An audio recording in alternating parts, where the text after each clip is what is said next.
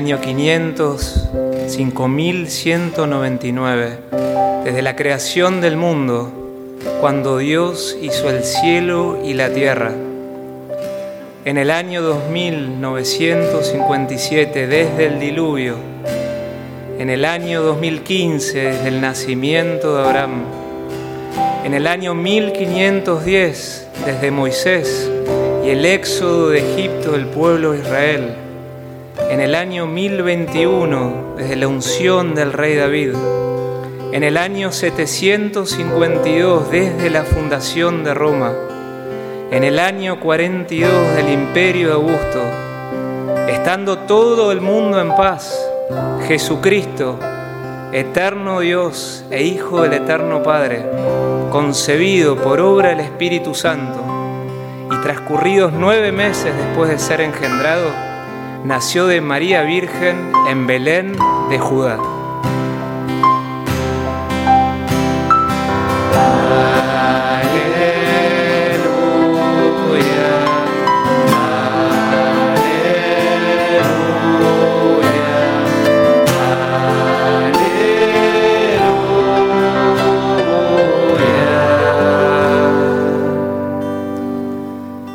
El Señor esté con ustedes. Lectura del Santo Evangelio según San Lucas.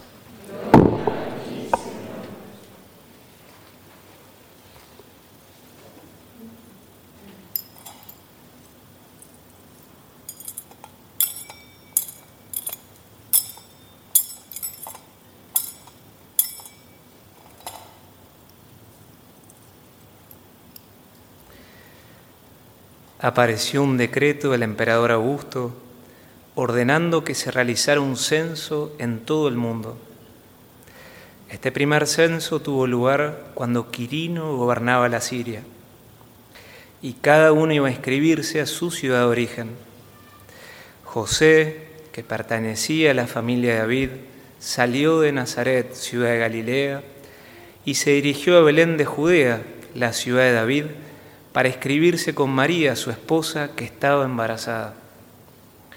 Mientras se encontraban en Belén, le llegó el tiempo de ser madre, y María dio a luz a su hijo primogénito.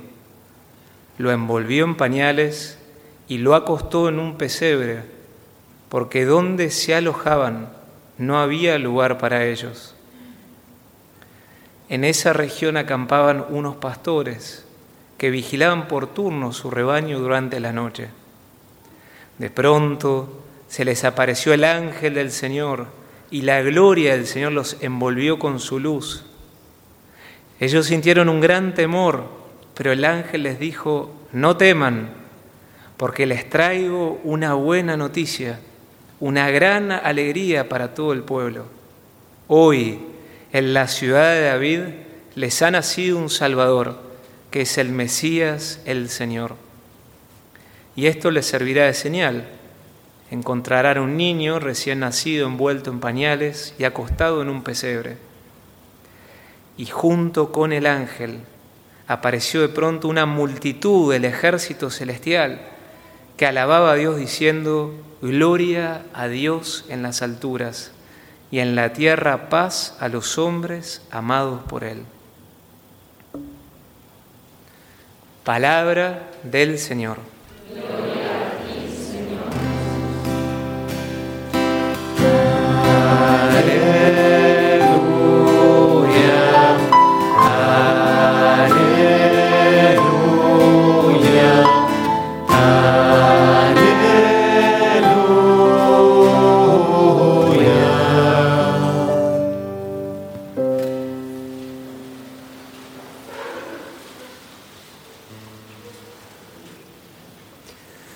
Hay navidades que son inolvidables, algo que las, nos hace acordar de ellas.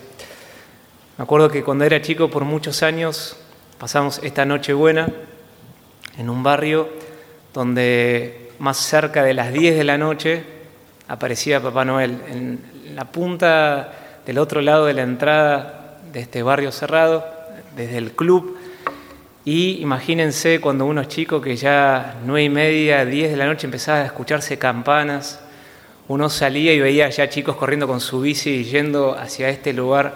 La adrenalina empezaba a correr y de repente era una escena muy, muy emocionante cuando uno llegaba hasta el lugar donde estaba Papá Noel, que había llegado en caballos, no en ciervos en esa época, y con un trailer que parecía lleno de regalos y una multitud de chicos que se iban acercando y rodeando. Y generalmente, misteriosamente, Papá Noel sabía el nombre de cada uno de los que estaban ahí. Él iba nombrando y uno se iba acercando. Y generalmente no hacía preguntas, porque creo que sentía por un lado la atención de los chicos que estábamos ahí, los padres que también ponían un poco de tensión a Papá Noel para que no falle. Y nunca me voy a olvidar que un día, una noche de Nochebuena, llegó el momento que escucho un nombre, mi nombre, y me acerco. Y yo no sé si fue a mí o fue al chico al lado, pero sentí que Papá Noel me hacía una pregunta antes de darme el regalo. Para darles una idea, si se acuerdan los Playmobil, ese regalo iba a ser el barco pirata, lo que sería la PlayStation 5 hoy. Así que yo sentí que me hizo una pregunta, como digo, no me acuerdo si fue a mí, la tomé personal o al que estaba al lado, pero me preguntó, ¿te portaste bien este año? Imagínense que puede frenar un chico de recibir un paquete así de grande. Creo que si me preguntabas, ¿fuiste Superman? Le decía sí. Y cuestión que le dije, sí, sí, sí, me porté bien. Bueno, cuestión que ahí recibí el regalo. Y creo que si hoy me preguntara Papá Noel si me porté bien, con sinceridad, ya a esta altura del partido, le diría, quizás no tanto, pero vos tampoco. Y dame el regalo. Porque esta noche, la noche buena, es una noche de regalos. Y el punto de esta noche, de esta noche buena, no es sinceramente si hemos sido buenos o malos. El punto de esta noche es que Dios es bueno. La Navidad es una noche donde se revela donde se da a conocer, donde se manifiesta la bondad de Dios. Por eso decimos es noche buena. Dios es bueno y es como una amnistía esta noche, donde más allá de nuestro año, más allá con la fe que llegamos, si por ahí es mi primera misa después de mucho tiempo, hoy celebramos que Dios es bueno. El cristianismo nunca arranca diciendo lo que tenemos que hacer. Arranca siempre diciendo lo que Dios hizo por nosotros. Y en esta noche es el gran anuncio fundamental. Celebramos lo que Dios ha hecho por cada uno de nosotros. En las lecturas de hoy hay muchas referencias que conectan esta buena noticia con la alegría. En la primera lectura del profeta Isaías, en un contexto muy difícil para el pueblo de Israel, donde estaban desterrados, donde estaban viviendo como inmigrantes, donde no había muchas perspectivas, anuncia que un día este pueblo que estaba en las tinieblas va a estar en la luz. Y no solamente anuncia Isaías que va a haber un niño, sino que ese niño, cuando Él se haga presente, va a traer alegría. Dice la palabra de Dios como un signo. Tú has multiplicado la alegría, has acrecentado el gozo. Como ya 800 años antes de la venida de Jesús se hablaba de esta noche, que iba a ser ante todo una noche de gozo. Y en el Evangelio, el ángel dice, no teman, porque les traigo una buena noticia, una gran alegría para todo el pueblo. Entonces la pregunta que podemos hacernos es, ¿qué hizo Dios por nosotros y que nos puede llenar de alegría en esta noche? ¿Cuál es la razón que los ángeles se alegren, que los pastores corren? que hoy se pronuncia, se ofrece en oferta una alegría para cada uno de los que estamos acá. ¿Cuál es la raíz de esa alegría? Y la gran respuesta está contenida en uno de los títulos que recibió este niño. Hay muchos títulos en la palabra de Dios para el quien hoy nace, pero uno de ellos es el Emanuel. Emanuel significa Dios con nosotros. Y creo que en este año tan desafiante es un título, un aspecto de Jesús que quiere ser como una gran buena noticia para todos nosotros. Creo que hay una oportunidad terminando este año único de experimentar el gozo que significa esta verdad.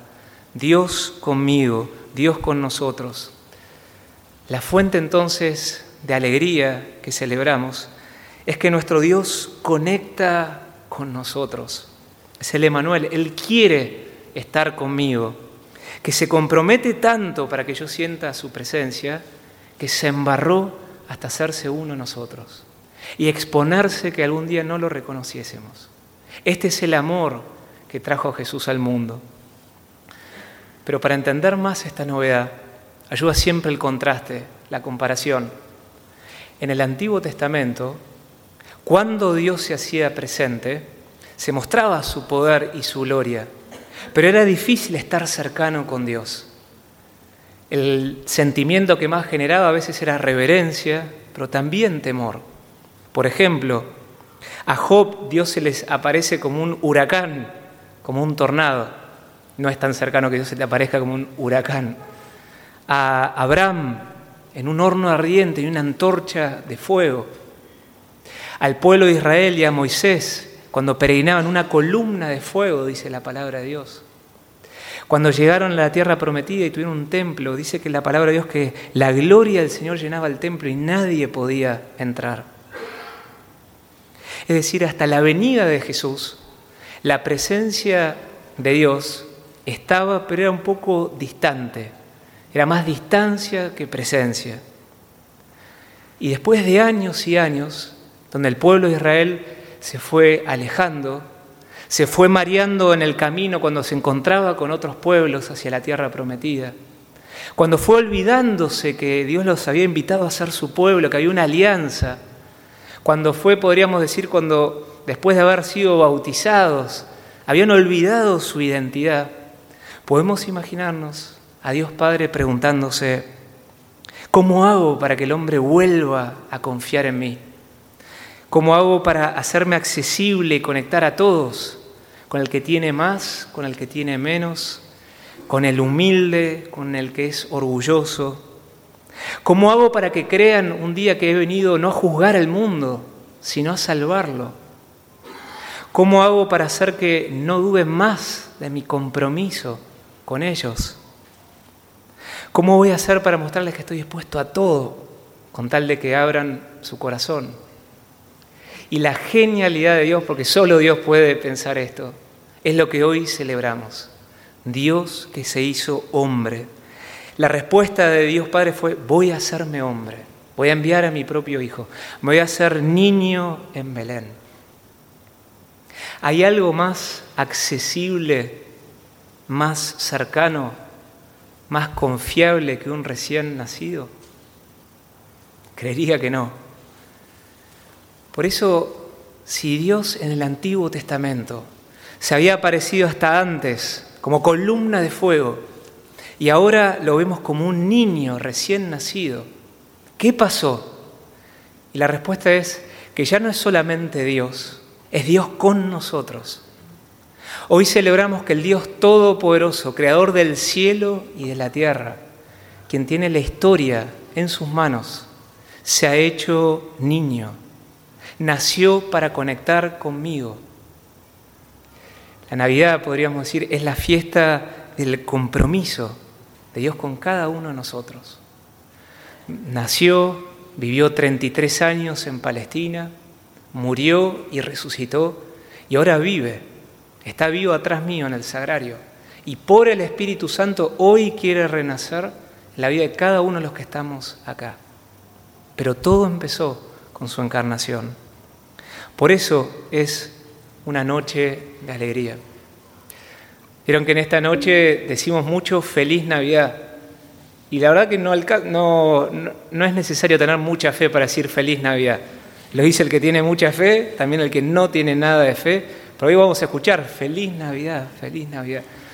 Y no hay que cuestionar a quien nos dice feliz Navidad, porque hay algo muy profundo en ese saludo. En nuestra mirada humana Vive feliz el que no tiene grandes problemas, el que tuvo un buen año económico, el que los proyectos salieron bien, el que no ha tenido problemas de salud. Tendemos a asociar a la alegría como ausencia de cruz, ausencia de dificultad. Parecería una felicidad donde todo va flechita para arriba. Pero ese no es el sentido de la tradición cristiana cuando en esta noche, y es muy bueno que vos lo digas, dice feliz Navidad. La felicidad de la Navidad no se identifica con el triunfo, no se identifica con que no haya cruces en esta noche buena en tu vida. Este fue un año súper desafiante. Pero Jesús, el Emanuel, este niño, viene a traer una felicidad que puede convivir con la cruz. Si conocemos su historia, ya desde sus inicios estuvo rodeado de cruz. Su, su, madre sintió la cruz de qué podían pensar de ella, que había sido cuando el ángel obró ese milagro y no estaba casada. San José también experimentó la cruz, no solamente lo que podían pensar los otros, sino que va a su ciudad natal y no tiene lugar, una gran humillación. Los dos experimentaron esa cruz de que el rey no tenía un lugar para el cual nacer. Al poco tiempo tienen que huir a Egipto. Jesús ya de grande, va a decir el prólogo de San Juan, vino a los suyos y los suyos no lo recibieron. Es decir, la alegría, la felicidad de Belén quiere convivir con el medio de desafíos, el medio de cruces. Porque quizás llegamos a un año que, como digo, hubo desafíos, pérdidas de seres queridos, impotencias por situaciones del país, por una cultura que se va cada vez más lejos de Dios, desafíos económicos. Hay veces que quisiéramos un manual de cómo seguir. ¿Y saben cuál es la respuesta? Él no te da un manual, te da el Emanuel. Esa es la respuesta de Dios. No te voy a dar un manual todo como tenés que hacer. Te doy una respuesta más profunda, el Emanuel. Bien, ¿cómo hacer para recibir este Emanuel en esta noche? Esta semana un, hombre de acá me contó una anécdota que me gustó. Él se crió en un pueblo donde había estado en un colegio de hermanas, una experiencia muy buena tuvo, lo marcó realmente esa experiencia, y donde después de un tiempo empezaron a representar el pesebre al, al fin de año, y se súper preparaban, y un año le tocó ser pastor. Entonces dice que los tres pastores tenían el siguiente rol, tenían una escenografía, unos disfraces impresionantes. Realmente dice que estaba muy bien preparado, mucha gente venía a ver ese pesebre. Entonces, el guion era así. Llegaba el primer pastor y regalaba una ovejita al niño Jesús. No tan útil para un niño, pero bueno, era el regalo, en fin, que tenía. El segundo pastor, que era él, venía con un poncho y se lo daba al niño. Un buen regalo. Y el tercer pastor tenía que llegar y decir, no tengo regalo, pero te doy mi corazón. Una gran línea para, para un guion. Bueno, cuestión que llegó la noche el pesebre, todos muy, muy preparados, tenían un poco de nervios los chicos, pero se sabían de memoria sus partes. Entonces, cuestión que llega el momento de la aparición de los pastores, llega el primero, da el ternerito, llega él que estaba por darle el poncho y cuando se toca se da cuenta que no tenía el poncho. Entonces mira a la audiencia, mira al niño, mira al pastor que estaba atrás del escenario y dice, no tengo nada, te doy mi corazón. Imagínense la cara del tercer pastor que estaba atrás del telón, estaba más blanco que esta hoja, el pastor. Pero dice que el pastor se repuso, impresionante, sé que el Espíritu Santo está orando en este tercer pastorcito, porque se acercó y dijo, yo no tengo nada. Y en esta noche te doy mi corazón, dijo este tercer pastor. Bueno, que en esta noche, al momento de la comunión, o al venerar a este niño, y especialmente si llegamos con un momento difícil este año, esta noche buena, que podamos quizás decirle con mucha confianza, no tengo nada, pero te doy mi corazón. Y así vamos a recibir el gozo de este niño Dios, un gozo nuevo, que es el gozo del Emanuel.